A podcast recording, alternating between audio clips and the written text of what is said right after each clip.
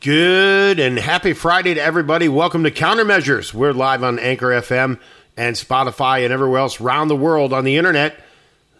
This is Bruce Nixon and Greg Rath.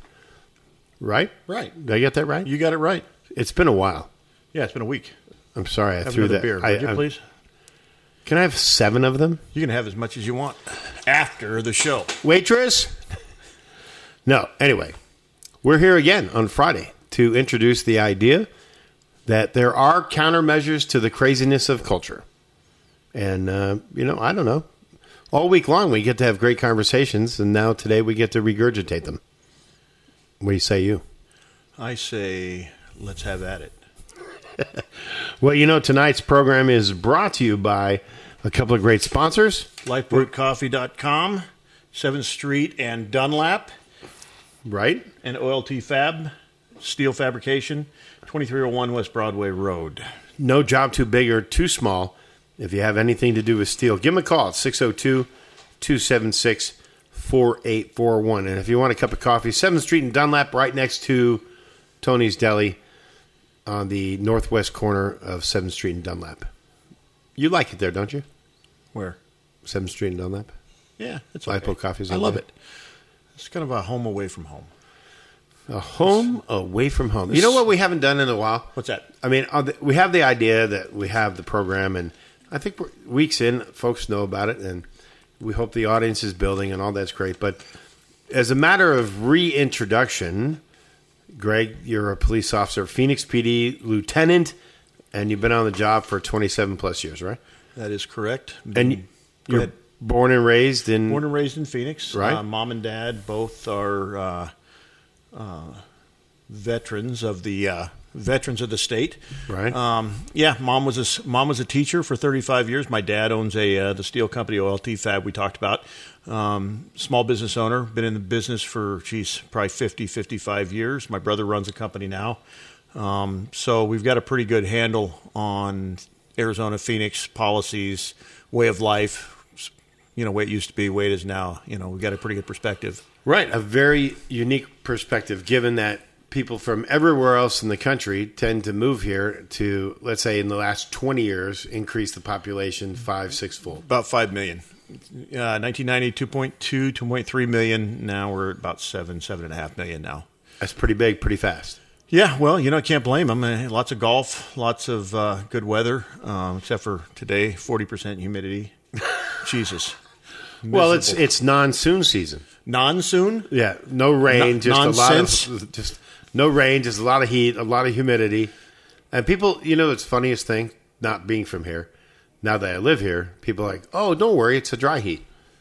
Oh, That's a a lie. No, I you know I what? mean, Today overall- it's not. But Yeah. I tell you what, I'd much rather have 110 degrees and zero percent humidity than 90 degrees and 50 percent humidity. Uh, it, I can I can deal with it. As long as it's under 110, I can work in it. Uh, right, but you're born and raised here. Being not from here, like in the Midwest, I'll give you an example. In Omaha, Nebraska, you could be on August 1st, it can be 105 and 98% humidity. Jesus, Miserable. horrible. Right? And the only upshot is when the sun goes down, you get fireflies and mosquitoes crickets. that can carry off small children. Isn't that the state bird of Nebraska, the mosquito? yeah, the pincushion. All right, so in our last episode, right, we talked about a lot of things last week. We really got into the heart of some critical issues. Talking about education and Right. some of the stuff that is being taught in education that should be taught at the family level, you know, from anywhere from, you know, religious stuff or anti religious stuff to social stuff, uh, immigration stuff, stuff that really, you know, stu- stuff that's important to the state and that's important to society and, and, and but from a from an education standpoint it's way outside the three R's: uh, reading, writing, arithmetic. It really is, and uh, Some of the things we talked about were so intense, they were so detailed, you would think that it was a master's level in in psychology. yeah, I, I recall you know pulling up the seventh grade and uh, the seventh grade syllabus, if you will, or, or talking points. And there was stuff in there that, uh, yeah, I, I, I- could see, you know, if you're being a sophomore or, you know, junior in college, but you know, I hate to say they're brainwashing, but it sure seems like they're brainwashing. Um, What's another way to think about that, though? Indoctrination, maybe better than brainwashing. well, you know what? I mean, and we're we're getting we're we're we're drilling down to use your uh, terminology. We're drilling down to exactly what we're talking about. You know, if you don't raise your children, the state's going to. And I, you know, and I'm not necessarily picking on anybody per se, and I'm sure it's innocent enough when they start. You know, hey, if you're not feeding the kids, we got to feed them. If we're not reading to the kids, I guess we're. If we're not loving the kids, I guess we got to love them. You know, holy cow! You know what? Uh, teenage pregnancy is going crazy. We need to hand out condoms. That kind of thing. I get where that comes from because we're not doing our jobs. You know, and if we would do our jobs and love your kid, read to them, take them out and have experiences with them, and it doesn't have to, you don't have to have a bunch of money to do that. But if go out and love your kids and, and take care of them and teach them and read to them, the state doesn't need to. The state doesn't have to do that.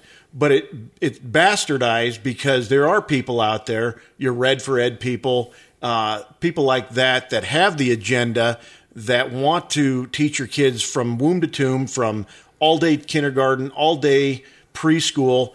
You know, I mean, free uh, free uh, education all the way through college. Somebody's still got to turn a wrench. Somebody's still got to dig a ditch. But so why do they why, why do we want to give all that free stuff away? Um, i agree that education creates enlightenment and thinking and, and the ability to communicate. I get that.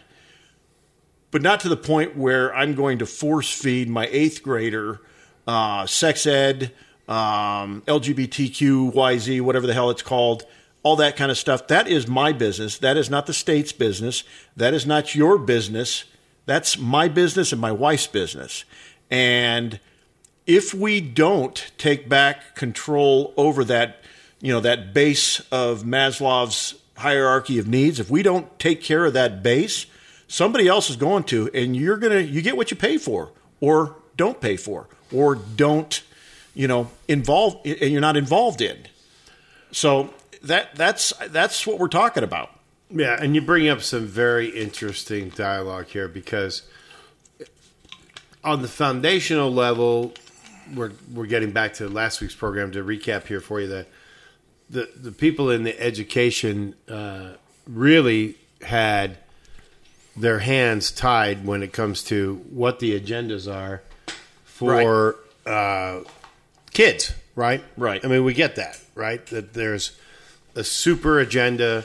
There's a real top down level from whomever. I mean, and we don't even know who that whomever was because ultimately what we're here to talk about today is the foundation of the republic, the foundation of the universe, the world, whatever you want to call it, is the human family. You know, the other day, actually yesterday, we were talking to a couple. Uh, I think it was named Dan and April. Those that old couple that came in, real nice couple. Right, right, down from Prescott. Yeah. One of the things, you know, one of the things we were talking about. If you look at new houses nowadays, look at the old houses. Look, look at the old houses. I grew up at, uh, you know, I spent most of my time hanging out with my grandparents. My mom was finishing up school. My dad's working. Uh, big yard, small house, no fence. Now it's big house, no yard, lots of fences. Where the hell are the kids? Why aren't they playing outside?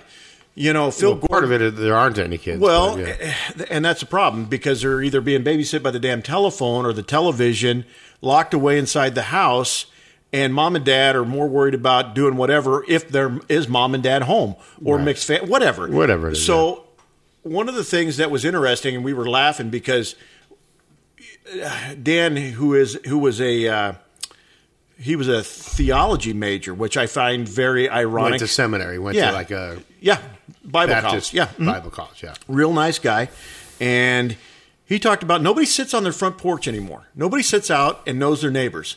Do you know your neighbors? People out there that are listening to me, do you know your neighbors? Do you know their names? Do you know their phone numbers? Do you know their cars? Do you know their kids?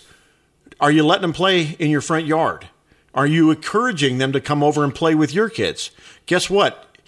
That's how kids grow. That's the right way of kids growing. Well, let me ask you this uh-huh. while you're on the subject: Are the now? I presume you've been in this house for a while. You know some neighbors. Yeah, no. Are there kids? Yeah, there's kids. All right, and absolutely. They, they tended to play together a little bit all the time. In fact, the pre our previous house, you know, the first thing I did was uh, revamp this, you know, revamp this this old. We bought this house. It was a rental for years, and it was a, just a pile. But you got to see the forest through the trees. And so we re- redid it and did the uh, did the yard. It had the greatest front yard in the whole neighborhood. And guess what? We encouraged all the kids to come play. Two things that happened. One, they got exercise. They they learned how to get along with each other. And holy cow, we had black, white, purple, orange, and red kids, and nobody called each other names or anything like that because they're all playing together. Third of all, I got to watch them. I knew where everybody was because they all played at my house. So what are we talking about here? We're talking about that foundation. We're talking about kids and loving kids and giving them the foundation that they're supposed to be having, not locking them away in their house, not letting somebody, not let you know somebody babysit. You know, I remember for a very short period of time, Lisa was working and I was working, and we had to do this nanny thing. And I tell you what, I felt so guilty having my daughter. And I tell you, funny story. Um, and I can't remember the gal's name. She was such a doll, but she was a Filipino lady, loved kids. When my daughter came home and was pronouncing stuff with a Filipino accent, I knew there was something wrong. Not that there was anything wrong with the Filipino lady. She loved my kids as much as I loved them. But to me, I felt guilty. I felt guilty. So we stuck it out in a little 1,400 square foot house that I could pay for. We had used cars. We watched the air conditioning. We didn't have, you know, a bunch of bills. We paid cash for things and we did without. And, you know, we didn't do without as in like we were poor, but we were smart about it. And guess what happened? Mom stayed home with the kids. And again, I'm not trying to be sexist or anything like that. Somebody stayed home with those kids and watched them and taught them and taught them the right things. I dare you to go have a conversation with Liam or Libby. They'll run you right through. They'll run you right through the roof And because just those kids. record, those are your adult children. Those are my adult children. Yeah. Both are in college. One studying law, one studying uh, uh, psychology. Both graduated with highest honors. But I tell you what, I was I volunteered at their school. I went and ate lunch with them. Lisa did the same thing. We went on vacations together. We saved our money and did things with them. We took them to the zoo. We took them to, you know, farms. We took them out and let them play with dogs. You know, we, we made them go out and jump on a trampoline where they swung from a rope on the tree. Where do you see that? No, we just let them go and, and, and babysit themselves. And I think those times have passed. I've been raising children for 26 years, and my youngest daughter is 12, the oldest is 30. The in between space here is really crazy when you think about just in that short amount of time where we've been able to release the kraken of daddy internet, mommy internet, daddy, mommy government, all these things that have come together to form this culture where really what you're talking about, and we just synthesize it, is the family as a unit is irreplaceable. It's the first foundation of culture, right? If we have that as our our mindset and we can build from here, like we, we've been talking about all week, it's the hub of the universe is the family, right? Now sometimes families break.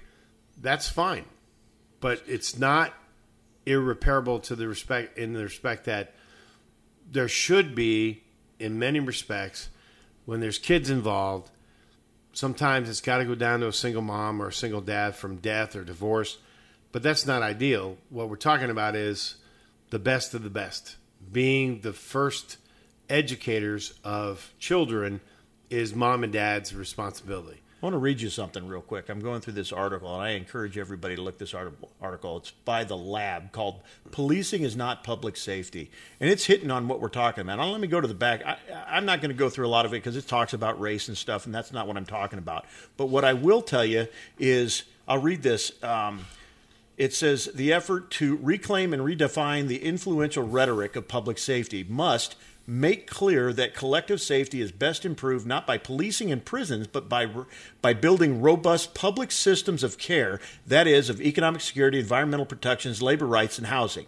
What are we talking about? We're talking Socialism. about no, we're talking about what moms and dads should be doing and not the government. But that's what they're saying here. And I agree, I agree with the idea of policing is not public safety. I agree with it. I think there's a whole bunch of other stuff. Policing is one factor, but when they talk about this, and that's what they're teaching in schools, they're talking about economic security, environmental protections, labor rights, and housing. That's none of your business to teach my kids. That is absolute. But this is where the government is, though. Right. And this is what Right. we're talking about. So if families don't wake up, right, and they don't start pushing back against the system, you're going to have this. I don't want the village raising my It- children. but it's happening. It's already- bullshit. it's already happening, right? We can't. The tidal wave has washed in. It's now what do we do in the recovery, right? Because for 30, 40, 50, 60, let's count them, 70 years, this tsunami of bullshit has washed over our families, right? Right. We've watched pornography, abortion, gay marriage, everything else destroy American culture. And one end at the same time, we've had the government say, I'm going to replace you as nanny. I'm going to replace you as lover, husband, provider, right? And Yep. this is what the rhetoric, and I, I don't want to go into Republican Democrat. Let's call it the leftist, the godless left.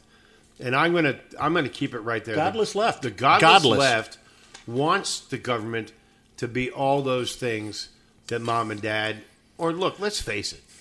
Even a great single mom can pull this off or a great single dad.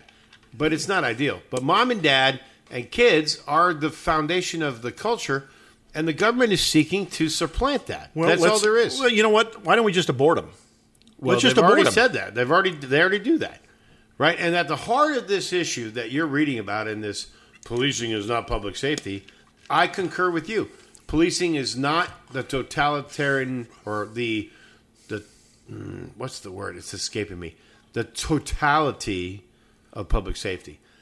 Kids should be taught from their parents to be pretty good people, right? And when we talk Mm-hmm. Right. about areas that need extra policing, what we hear is, and we just heard it in Portland. I think we brought this up in Yeah, conversation. Portland signed an edict that we are not they are not going to enforce administrative stops. So that means administrative stop would be if I if I'm driving if I'm riding around in my patrol car and you have expired plates, broken tail light, headlight out, Windshield broken cracked. windshield or stuff, they're not going to be stopping those people right? because somehow that somehow that inadvertently targets certain groups of people and it's racist. Well, I will tell you that's wrong. What that tells me is if if you go out and look at a vehicle, it, it- the thought is is if I see a vehicle that's not taken very good care of, I wonder what that person doesn't take very good care of either. Maybe his driver's license, maybe his insurance, maybe the drugs that he uses because he can't pay for all that stuff and fix his car and do it legally because he's got drugs. Or maybe he can't get a job because he's a felon and maybe he's got warrants. That is a tool to talk to those people. Right. That is And- not and- that has absolutely nothing to do with race and they make it about race so we don't do that. And you know, you can talk about the broken windows theory. It's easier to, uh, you know, it's easier to um, target smaller crimes, and that helps prevent the bigger crimes. That's all true. Now, But you know, Congress is after this too for the last decade, saying that you know because the Department of Justice and Corrections, that the laws of the federal government, according to Congress, target black people because prisons were built for black people, right? I'm saying this is the rhetoric that we're hearing, right? You look at DOJ statistics year in and year out, and well, let's tie this up in a little bow because this has got to do with what parents need to teach their children. Did you? And I'll I'll tie it up this way. Did you, Greg, teach your kids that if you're playing baseball in the street and you hit the ball into the neighbor's window and break it, is it your fault or someone else's fault? Is it your kid's fault? Should your kid go over, apologize, and pay for a new window? yes, of course. Okay, so that's simple enough. It's right? just responsibility. That's simple enough, right? Because you teach your kids responsibility, Right, Right. right. If you take action and there is a negative reaction, then that's a consequence, right? You have Correct, to correct. You like to say the natural consequence. Natural consequences. I one time when I was a kid had uh, water rockets. You could pump them up with air Right, and yeah. Mm-hmm. they'd shoot, and it was really cool. One went through a neighbor's window. I didn't go run and hide. I went to the neighbor and said, "Hey, my rocket." I was like 12 years old. My rocket broke your window. I'm really sorry. And she's like, "Oh, okay." I went up, got my rocket out of her thing, and I, I had a newspaper out, so I worked a few weeks and did the collections and paid her like thirty five dollars through a little pane window, right? But but that's something that- nowadays nowadays that's it's not well no nowadays they're going to say well you know it's oh it's it was an accident it's not my not my kid's fault or you looked at him wrong and he shot the Well, because yeah it was an old white lady and the little black kid put the window out. Then we get into this nuance of it's not his fault because he's a little black kid. But this is, I'm, I'm just feeling like that's where we are, right? Because you think about violent crimes in America, who commits them, the numbers don't lie. I mean, it's hard to talk about because the numbers have colors, and it's very difficult, right? And that's why Congress and all these people are like, well, you have to eliminate punishments, and now they're taking uh, the federal government's going to look at taking marijuana out as a federal crime. They're going to yeah I believe uh, who was it it was either Clarence and I maybe it was Alito I think it was Alito that No, it talked was about Thomas was it Thomas that no says longer necessary. it's not necessary because the states have already spoken. Well, I will tell you that 90, probably 85% of all the domestic violence I went on was alcohol related. I think there's a better argument to make alcohol illegal Again, again let's than there is. American. Well, you know what? I mean, I, I, there's there's plenty of evidence. I mean, there's tons of evidence. I mean, w- there are so many domestic violence studies and people involved and the color purple and all that kind of stuff with regards to domestic violence. Right. What I'm getting at is though, just the issue is personal responsibility. If Right. you when you teach your kids, when families teach kids to take responsibility, that we hope carries off into adulthood, right? Right. So if I've drunk too much and got in a fight, it's my fault. It's not the alcohol's fault. If I smoke marijuana and commit a violent crime, it's not the marijuana's fault. It's my fault, right? Or if I use a gun in the commission of violence, it's not the gun's fault. It's my fault. But we don't Right. see that right now. No, we don't want. Nobody wants to be responsible for their actions, and that I guess is really what we're talking about. Exactly. And and you know what? That's one of the major issues I've seen with people. On I don't know how many times where I've dealt with uh, delinquent children or incorrigible juveniles that mom and dad don't believe that their kids can do any wrong, and they want to be friends and not parents. And I don't know where that necessarily comes from. I, I would imagine, you know, maybe they don't want to be a hypocrite. They don't want to you know, they don't want to be mad at their kid for doing something that they did. Well, you know what? Lie to your kid. If you did drugs when you were a kid, when you were a kid, lie to your lie to your kids. It's okay. And then when they're adults and they're, you know, they've got a mature mind, not at age 16, not at age 14, but maybe age 21, 22, 23, when their reason is, then you can say and then then you can tell them and then they're going to understand and then they have the brain power to decipher but if, if you tell a 14 year old that you did dope and it's no big deal well what do you ex- dope. what do you Right. expect And and it's it's beyond like just flat out lying because you cannot volunteer information. That's not the same as lying. But if you're asked about it, hey, have you ever been convicted of a crime involving drugs or alcohol? And my kid is like 13. I'm going to say uh, no. it's not it's none of their business Right. that's not that's got nothing to do with parenting Right, but uh, getting back to the genesis of this, you're tuned into Countermeasures. I'm Bruce Dixon. He's Greg Rath. We're trying to get to the heart of this issue. Like for all the listeners out there, hopefully everyone understands what we're trying to say here. At the at the beginning of this equation is mom, dad, kids, the family, right? Even if the family isn't mom, dad, and kids, whatever the family looks like, this is the heart of what will keep the culture from collapsing altogether. But it seemed, I don't know, I'm feeling rather hopeless about the culture. Well, how are you feeling about it?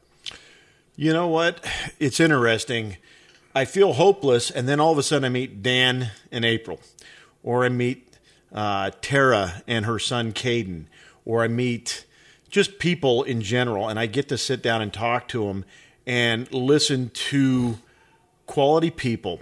And i and what i i guess what i encourage people to do and one of the things that we did in church is be involved in small groups. Small groups help keep you accountable but it also helps you lean on on things and realize you're not in it alone and so when you sit down and you and you meet these people and you meet um, people that are quality people that believe and they may not believe exactly like you believe but they're still quality people they still love their kids they still care about life they care about working hard they don't want to take something for nothing You got to be involved with those people. I encourage you to do it through your church, but Jesus, go go be involved. You know, if it- Literally, but Jesus. Yes, go be involved. Go go be involved in a group that does things that you believe in. You know, get your kids involved in scouts. Get your kids involved in sports. Get your kids involved in arts and cra- I don't care what it is. Spend the time with the kids so they know that there's a. Here's the deal. You know, and I'm going to go. You know what? I, I got no problem saying that I'm pro-life, and I think abortion is an abomination. You know, if you don't want to have kids, don't have kids. Seriously. Well, there's a million reasons. But- I mean, there's a million ways What- not to my- have a child. but, right? but, my point is, is kids are a blessing. They did not choose to be here. They did not choose to be here. And if you treat a kid like shit and you treat that kid horribly, shame on you. That should be the that should be a capital crime. That's I agree. If you if you want to if you want to fix gun violence, if you want to fix the 40% increase in homicide rates in Arizona, the 100% rise in crimi- uh, uh, in violent crime in some of these states, you can't th- you're right, police can't do it. But that's that's what happens. You come to the last I mean, what happens if I, today I went out on a on a neighbor dispute because one guy's mad at the other guy. So this guy parks. He parks one minute over the time limit, and they call up back and forth, back and forth, back and forth. And I'm looking at this guy. I'm like, you guys are children. Your kids are seeing this. This is the example. Stop acting like an asswipe and grow up. Teach your children. Be there for your children. Set a good example. And that's what happens is all of a sudden the police are the catch-all. I'm telling you right now, we're negative six police officers a month right now. Sooner or later, there are going to be things that we're not going to be able to do for you. You know, like when you call because you locked your kid in your car. Well, break the damn window. and I get it. I'm, I I'm only laughing because you're right. There's going to be a certain point at which you don't have time to do everything. When do we take care of ourselves? When do we take care of ourselves? You're right. There is a mental illness crisis in this country. I don't know what causes it. Maybe dope. You know, some people will say, well, you know, if it's poverty that causes that. I don't know. Well, I mean, that's this is exactly what I'm getting at. With the godless left will tell you, Sir Greg, you're a white, racist, bigoted asshole carrying the white privilege card because you don't understand that it's poverty. You have you make collectively your wife X amount of money a year. That's ten times more than the guy living on uh, you know 37th Avenue in Indian School, and that's not fair, Greg. That's just not fair. And we need to stop this disparity. That's not fair. It's not So fair. when- no, so- no, no. They don't care. I know. So so when I when I was uh, when I was born, I was not planned, but my mom and dad did the right thing. You know, yeah, my first bed was a sleeping bag on a concrete floor. Okay. But you know, I didn't have two nickels when my wife and I got married. Shit, we didn't have two nickels. I and she inherited a car payment from me, and I inherited her. I inherited her uh, student loans. But you know what? We chose not to have children for four, three, four, five years until we established ourselves. You know, I could have. You know, and that's the that's it's a you need to make a conscientious decision people You- life is not willy-nilly you can't live life like that if you live life like that you're going to get this policing nonsense that policing is not public safety. You're right. You we could triple the amount of cops out there and occupy neighborhoods and scare people into not committing crimes but it's still not going to change their hearts. Right, which is the genesis of the conversation that we're imploring people, let's all band together and look at the heart of what makes culture work. Mom, dad, kid, single mom, single dad, whatever it needs to be. But parent and child need to make a conscientious decision from early on to teach character, right? And teach the things that we all look back to in Americana and go, wow, these were the good old days, and you can't teach character you got to live it Well, you You've gotta live it by Set an example. example. You know, all these things. Well, that's are- what the government's doing. See, eh, we even say it ourselves. Oh, we're going to get in. We're going to teach character. We're going to teach kids how to not bully. That is none of the damn. That is none of the school's business. That is my job to teach my kid not to bully your But kid. clearly, you haven't done the job, sir. The argument on the godless left is that you and people like you have not done their job. actually, that no one, and this is the embarrassing part. You, sir, mighty whitey, have done your job. Okay? You have done your job. But because you're mighty whitey, it's totally unfair, and everyone else, they just can't do the job. So the government needs to do the job for them. And I've said this to you before. I would, if I were a minority of any stripe, I would say, like, excuse me, sir, this is clearly uh, upside down and inside out because are you literally, the federal government and state governments, literally telling minorities and people of other colors than white, which is a fallacy, by the way. Let me set the record straight. Nobody takes more assistance from the federal government or state governments than single white women. That's just a hardcore statistical fact. So let's lay the race aside, okay? You know that, right? That there is no other class of people taking more assistance than single white women with kids. Okay. You know, it'd be interesting if we weren't abusing that system or the government was abusing how much more money could be spent on people that legitimately need that. Well, let's flip that right back to a just society could have safety nets. That's what we used to say. Well, you there's remember nothing, that? there's 100 nothing, years ago, we'd there's say nothing we wrong. But you know net. what? You, you you remember before income tax, who took care of the indigent? Right. The, The church churches and the, the church and the community. And you know what happened? Here's the best part. Here's here's what happens. People had pride. It was embarrassing to have somebody take care of me. But most Christian groups and nonprofits took it upon themselves seriously to help people without the government saying we're going to do and it I also. would bet that for every nickel that's given to a church, probably 4.8 cents out of that 5 cents actually gets back to the people that need it, not the trickle down effect. A dollar goes into the federal government, 65 like the cents. embarrassment of the American Red Cross a few years ago. Remember they Uh-huh. were spending 85% of the 85 cents on the dollar went to pay the Elizabeth Dole and her Right. Cronies. Right. But right, but but again, my dad, this is going to be a funny story, God rest his soul, but he was a member of the Vincentian Society of St. Vincent de Paul for 65 plus years. Right? And St. Vincent de Paul, the society's been taking care of poor, pe- poor people forever. And they did a very good job. And uh, this is going to make you laugh. The, uh, they called him the apostle in the top hat. And uh, how it all started was in France, this poor lowly old brother said, "Hey, to all the poor people living in the streets in France, what's your number one problem?" You know what they told him? Hmm. We're cold. Or, or what? We're cold. So he started the St. Vincent de Paul Society by collecting firewood for poor people. He went to all the rich people and all their properties and said, "Please give me firewood, and we'll build fires in the streets to keep people warm." And that was in the 18th century. So fast forward several hundred years, the Vin, uh, St. Vincent de Paul Society does a lot of good. A lot of people know it for the soup kitchens, but they have uh, thrift stores and other things, right? Well, in San Francisco, the St. Vincent de Paul Society had a great center, this great outreach for poor people, and privately, and they had an administrator say to them, "Well, if you uh, want, the government will give you a twenty-five million dollar grant. What does the government want in exchange? Can't teach the gospel.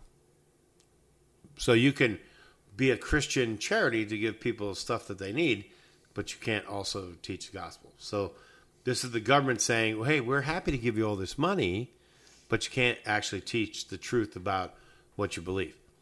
As a for instance, you know what I'm saying? Yeah, I get it. I get it. I get it. Okay. Excelente. It is uh, countermeasures. If you're tuned in to Anchor FM, we are brought to you by Lifeboat Coffee and OLT Fabrication. We're on the road to trying to discover great ways for family to help teach kids so that the government doesn't continue to be nanny and husband and teacher to all. But I don't know. Is there a road out of that? Well, we're, we're starting here. We we put our money where our mouth is. We're volunteering our time. We're not getting paid for what we're doing.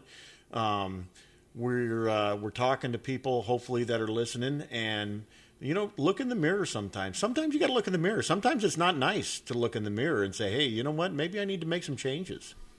Uh, maybe I need to, maybe I need to love my kids. Maybe I need to spend a little extra time going out and playing video games or going swimming or playing with the remote, remote control cars or something like that. You know, maybe maybe we should be doing that kind of thing instead of uh, you know worrying about ourselves as much, because frankly, it's just selfish. But aren't kids, Greg, happier playing on a cell phone or a computer? Well, you know what? Uh, I would beg to differ. Uh, I've I've gone out. I've taken kids that have um, not gone camping or not gone fishing and or whatever, uh, you know, and expose them to some of these things that, in my mind, are way more wholesome than sitting on TikTok and watching some yo-yo dance. Uh, right, know. but again, you you're rich. You're mighty whitey. You have access to all. You know these what? Things. I tell you what. I was not rich growing up. My dad was a steel worker. My mom stayed home, and we had I we didn't have air conditioning in our cars. Uh, they were used. My dad worked on them all the time. But I tell you what, he was a president of the little league we uh, you know uh, we went camping. Um, we didn't go. I, I, think I had two vacations that ever went out of the state. So you know what? I don't want to hear any excuses. No, but that's what that's what's going to well, be thrown but, back but, at your face. Absolutely. Right? But they, I know that there's got to be hundreds, if not a thousand, different outreaches in the state that would take quote unquote disadvantaged children to camp. It there's all kinds of stuff. You know what I mean? There's all kinds of stuff. Uh, I bet you if you go over to church, mm-hmm. right? That's I a, bet you if you go over to church, that's you can't say church in the modern era. I'm sorry, we can't say church. No, you can't. If we go over to a non-secular building, yes, you know, or whatever, where we won't, where we where won't, we may or may not talk about God, depending on you know is that G A W D, right? um, yeah. What's up, God? G-A-W-D. No, you know what? I yeah. tell you, we I belong to uh, I belong to uh, um, uh, it used to be New Life. Now it's uh, God. I can't even remember the. I'm drawing a blank on my church. But you know what's cool? We go to the uh, we go to the 10:30 uh, mass. That's where the uh, the younger people like to Did sleep. Did you in. say you go to mass? Did I say mass? Yeah, I, I don't go to mass. But I was cool. I was like, wow, you crossed the Tiber, you're, you're home already, and everything's cool. Uh, Catholics are godless heathens. You know that. yes. We're here for your children. Bring me your children. But you know what was cool? the my, my church is it's a non-denominational fundamental Christian, born again Christian, um, and uh, Praise God. It, it's it's it's a really cool place. You know why? Because everybody's welcome there are all kinds of people, and at the ten at the ten thirty session, you know, the old people come to this, you know, to the eight thirty ones. They they like to get up early. They, well, because they have to get to the buffet. right, nine. the buffet. Yeah, it's know, cheaper. Yeah. Then all the uh, the tattooed. That if, if, you would love, I love it because the one the music is great. Two, everybody's tattooed. They got bolts and shit all over their ears and their noses and stuff like that. But, but they love them some uh, Jesus. They do, and you know what? They, afterwards, they are the nicest people, you know. And they don't try to run you over in the parking lot. They, uh, only if you mess with their Harley, you know. Um, but we've got so many. There's so much that they do, and there's so many associations, so many things, so many small groups. You know, I was part of a small group that did four wheel drive stuff. I was part of a small group that went out and went shooting. Uh, there's all kinds of stuff out there, and you know what? We didn't sit around and thump each other in the head with the Bible, but we all believe in the same thing. And guess what? We got to t- we we talked about problems in our families, and unbelievable. Did you know Christians have problems with money? Do you know have Christians have problems with infidelity? Do you know Christians have Stop problems? It. They do. But you know what was cool was is we held each other accountable, and we talked about it, and it, unbelievable. You know. It, they everybody's got the same problems. You know when you're sitting in church and and and, and I don't I, haven't been to a Catholic church, so I don't know what goes on in a Catholic church. But in my church, it's it's a lot of story time and it's relating stories. And every time I'm sitting in the front front seat, my my minister looks down and, and it's like he's talking to me. And I'm like, what is he reading my mind? No, you know what he's doing? He he realizes everybody's got the same damn problems. Right. Everybody's got poverty issues. Everybody's got sickness issues. And you know what's better? What's great about that is you're all you're in it together. That's the cool part. You're in it together. Well, it kind of brings us back to the the heart of what we had talked about over the course of the last several days before today's live broadcast was America, for all its faults and failings, the United States, which, by the way, today is the 2nd of July, 2021, the actual anniversary of our independence because it happened. The Lee's resolution was passed on this day, July 2nd, 1776. But they couldn't find everybody to sign it all until July 4th. So, anyway, happy Independence Day a little bit early. Um, there's a lot of things. If you look at the signers of the Constitution, most had a Christian background. There was Charles Carroll, the Catholic, last the only guy that was, but from Maryland. But the point I'm making is, we all kind of decided when we read the Declaration of Independence that over the next, uh, let me count the years, 13 years to form the Constitution, that it would be in the light of this that all rights were ordained unalienable because of a divine creator, right? That our rights are granted by God and protected by Is that, is the that, G, government. is that G-A-W-D or G-O-D? well, in their day, it was just God, but, You know, it's interesting. That brings you, up you that. feel what I'm saying here. well, and I tell you this what, is the foundation. and, and you hit on something that's super important. I challenge you to go find another constitution in anywhere else in the world that rights are given to you by God. I'm pretty sure there we are only the only one. And interestingly enough, I'll tell you about a here's a great story about inalienable rights. Years ago, the uh, the Saudi Arabian Police Department, uh, the King King Kingdom of Saudi Arabia, decided that they wanted to send their upper echelon uh, police officers, commanders, and lieutenants, and that sort of thing through a Western style um, police academy. And everybody knows they got more money than you know what, and they could go anywhere they want. So you know where they chose? They chose the Phoenix Police uh, Phoenix Police Well, it's Academy. because it's hot and dirty desert, just like their house, right? I mean, they were used to it. Right. Uh, but they paid an ungodly amount of money. They went through the academy and they actually came out and rode with our field training officers. And I rode with one one night, and uh, we were talking after work one time, and it was really tough to understand him. He, he was barely he barely spoke English, but enough to where we were able to communicate. And I don't remember the guy's name, but we were talking. I go, you know, I'm I'm I'm just talking to him. I go, hey, how do you like our country? Oh, and he was politically correct, and he's, ah, I love it. I love, you know, it's a great country, blah blah blah. And I go, come on, dude. You know, I'm working in a in a rough neighborhood. Tell me really what you think. One cop to another, you know.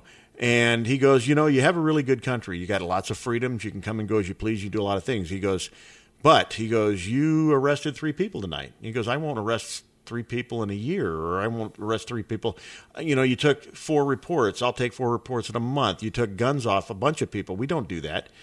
And uh, he goes, uh, you know, he goes, that's the difference. And I go, so I asked him the loaded question. I asked him, I go, you know, why the disparity? Why, why is your country perceive, perceivably more safe than mine? He goes, you wrote a constitution.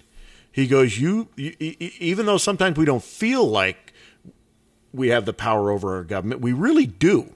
And he goes, he goes, Greg, he goes, I don't need a search warrant to go in your house. He goes, if I need to go in your house, I go in your house. If I need to go in your pockets, I go in your pockets. And if you don't let me go in your pockets, I arrest you. Simple as that. And I go, and so it was very interesting. And um, I, I, I think about that. I tell that story to young police officers uh, because y- you got to understand how important that is we don't teach civics. We don't teach inalienable rights anymore. We don't teach that these rights are in stone from God. That's where these rights came Right, from. because the, the left is godless. Right? You can call them any form of ism you want, but they're godless first and foremost, right? Because once God is from the equation, then the state can supplant God. And frankly, there's nothing you can do about it. I feel like that's where we are. Well, you in know- the midst of this tumultuous time. so then what you do is you throw money at it, whether it's police officers or social programs or EBT or whatever the hell you throw at it. flavor du jour, the flavor of the month is no cops. Because let's face it, Greg, you guys, cops are bad. You just Right. you hate people of color. You only have one thing on your mind. You really, your only job in life is to make everyone else's life miserable unless you're white. We know that. And that's the flavor of the month. And it's unfortunate, but that is what you see all around the country. Well, And it's indisputable, right? There's places all over the country defunding police that for that reason, right? You can't. There's no argument there. But on the other hand, the state has to do more money for, I don't know, um, EWIC. They have to do more for education. They want now. The current proposal is universal income for every taxpayer through 2025 and free community college. And if you owed money to, um, what's the thing I'm trying to think of, uh, student loans, that's going to be forgiven up to a certain amount, right? Right. That's well, this that, is what I'm saying. This well, is- that's well that this is the uh, priority. Well, and and and, and it's and it's it's more devious than that. If I can get you on the public dole, you're going to vote for me. Why would you vote against me and vote for somebody that would take that stuff away? That's the ploy. and that, but but you're, it is the pinpoint of the conversation in this regard that you are absolutely right. That from their mouths, it is your money that we Republicans are trying to take away. It is your voting rights when we want to commit fraud and let anybody and their uncle vote. It's only the you guys, you mighty whiteys, that are trying to take voting rights away, trying to steal money from the public sector that's your money. Hell, I saw a little ad on Facebook. Uh, I'm scrolling the other day promoting coffee. A guy pops up and goes, Do you have a disability? And I'm thinking, Well, yeah, I, I broke my back in the 90s. Why? Well, you, the federal government owes you $3,100 a month. Click here to get your money now. This is their mentality, right? Right. Right. Well, It's it's hard to argue against it. I'm just saying, I yeah no I I, I agree with you. I, I think that's I think that's the ploy. Um, I I don't understand. I, I guess I, I understand where some of it comes from, and I, and I guess some of it is innocence enough. I mean, there are people that are out there that truly need help, and maybe don't get help, and but who's in charge of helping them? that's did, the did, that, did Jesus Christ Almighty take the coin from Matthew and say, "Whose image is on this?" Did he say, "Render unto Caesar who what is Caesar's," and give him the coin so he can feed the poor? Or did he go to the mountain and give the beatitudes and say, "Feed the hungry, clothe the naked, home house the homeless"? To us personally, well, yeah, you're supposed to do is that it at your job, my job, or is it the government's job? No, it's our job. I mean, that's a that's a that's an easy question. That's a Christian idea. Stop it. right? So if if the government is the new God Almighty, then I guess we just let them do it. Well, that's where we're at right now. That's where we're at, and it's kind of you know it's almost overwhelming. I mean, where do you start? Again, you, you, you, and we're circling back again, and you know back to that family, back to small groups, back being involved in your church, back being around being around people that are like minded, trying to pull people into the fold. Um, But you hit, I think you hit on this a while ago, and I'll I'll bring it up so we can wrap up the program because the ultimate point of this program was to encourage families to be families, whatever that looks like. You know, not casting aspersions. Be a part of any group you can, particularly church groups, because even though when and this is the insidious part that the media by and large 99.9% what you see on the internet what you see on apps what you see on phones whatever is bullshit it's a gaslighting of biblical proportions like it's not the true people because you uh, have lived here your whole life you've had contact with uh, thousands of great people across the years absolutely. at our little coffee shop, this little destination, we have encountered over the years, and you for the last nearly two years, wonderful people from all walks of life. Yep. Who, when you ask them, How's your day? What's new and exciting? Come have a coffee with me. What do you think about this? Maybe they heard something on the internet. Maybe somebody else is having a conversation. Guess what? I'd say 100%, almost 100%, are like minded, believe in God, believe in the family, believe in what was once our republic, You know, and want it back. Uh, Would you say that's true? You know what? I'll I'll I'll I'll, I'll illustrate it. I think, in, in my opinion, I go. You, so you got this scale. You know, you got you got far left and far right, and so you got 100% of the people. I would say 10% of your far right and 10% of your far left, or call them wackos, call them whatever you want. But I would tell you, in my opinion, and you're talking about that 80% of the people, 80% of the rest of the people are probably just left or just right of center. And those people, we all have the same problems, whether it's money, whether it's family, whether it's sickness, whether and they're all about the same they're all probably in the same boat. And if you if we could get that 80% to come together through what we're talking about, we could we could, you know, take them by storm. And I don't know, does that come in a in a in the form of a third party? I, I don't know. It, it, it's definitely grassroots. You know, we've seen grassroots. No, I think that's work. a really valid question. What's the what's the alternative to what we have? Because when you nut it down and synthesize it into this question that you're asking, and I think you can fold it into this one question: Do you, sir, believe it's the federal government's responsibility to take care of everybody, the state's government to take care of everybody, or is it my responsibility to take care of my family and to help my neighbor as I am able to? I think that's the only question really there is to answer. And Well, if, and if I we can if we can get that eighty percent of the people to answer the question, then maybe we can have an idea of how to how to how do we bottle that? I guess is the question. Well, that's yeah, that's the million dollar question right there. Right. It Because- is. But that is that I think that is what we're saying, right? Yep. And at, Absolutely. at, at tonight's level, you know, for this program, we're trying to say it starts with God and family. yes. Whatever the family looks like, I think you did a great job exploring those many variants of how things work in the church environment. And I think schools are just most teachers are helpless against the, the tsunami of bullshit that the administration wants to push down. Without a doubt. Right. Without a doubt. And- I, yeah, I can tell you, my mom was a uh, is a pretty staunch Republican, and she, you know, she was scared to even talk about any type of opinion. You, you know, you're at the water cooler, and uh, you know, you, you can't you can't have a discussion because you're going to be ostracized by the uh, the powers to be because you have beliefs that are opposite of what they're trying to preach. Right. So I mean, how, how you know how do you how do you reconcile that? How do you get how is that overcomable? You know, uh, you know I worry about doing this podcast. I worry about the city of Phoenix coming back and saying, "Hey, you know, you're you're you're going against the grain."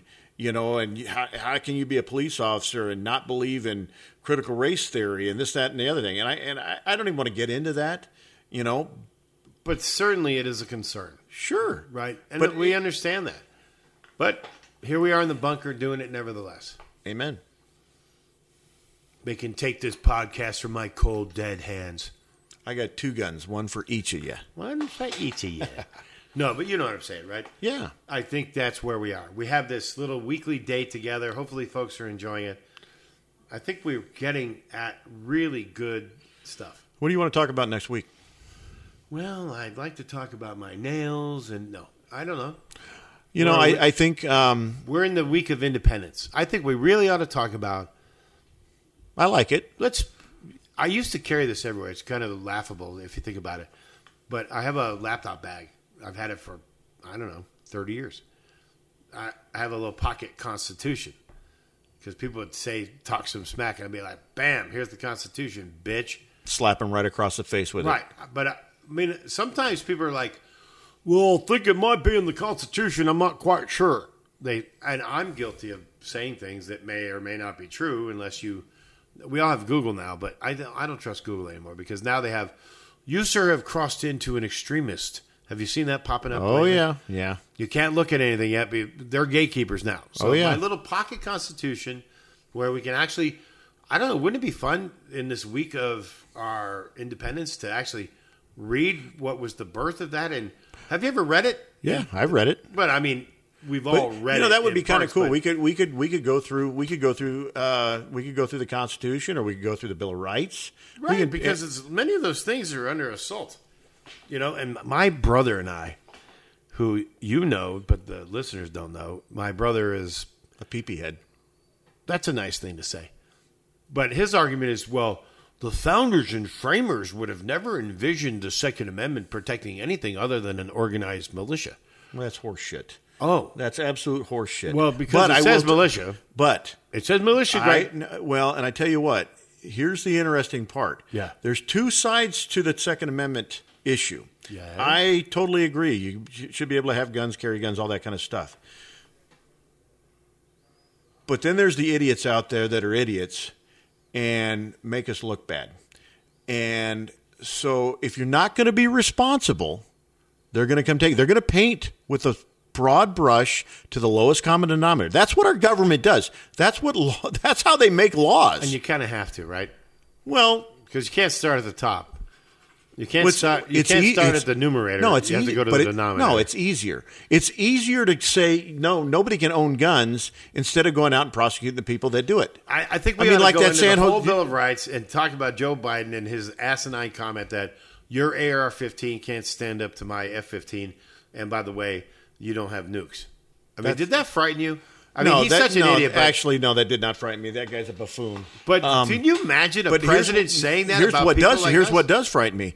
What was the mayor of San Jose that's going to that because of the gun violence? They're going to you have if you want to own a gun, you have to have an insurance policy now.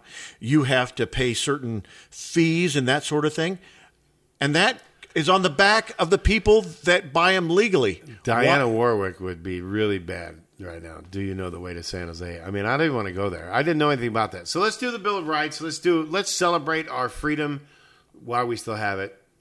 Next week on countermeasures, we'll dig in. For tonight, we've had a good run. I thought, you know, really just to recap, I thought you did a really great job of getting into the heart of the family and education and the whole point of how Christian churches play such an important part. Now, let's just say this for the record. You may not be Christian. What we mean is maybe you're some other faith group, maybe you're not a faith group, but an organized group of people of character and goodwill cannot hurt, and that's what we mean. right? Absolutely. I mean, I'd like everybody to be Christian. I'm Sure. not gonna lie, but But you know what? I know you're not. I know plenty of atheists that love and raise their kids just fine. They may not enter the kingdom, and that's between them and their God or their whatever. Yeah, yeah, yeah. But the fact still remains is they're still loving, caring people, and they love Which their at the children. heart of it all. That's the heart of it. All right. Well, thanks. Thank you. No, thank No, you. thank you. No, no. Thank you. All right, good night, everybody. Tune in Anchor FM and Spotify, and come see us at Lifeboat Coffee. You can visit both uh, Greg and myself, Bruce, any day of the week, typically, uh, you know, before noon. Other than that, good night and God bless. Good night. Good night. Goodbye.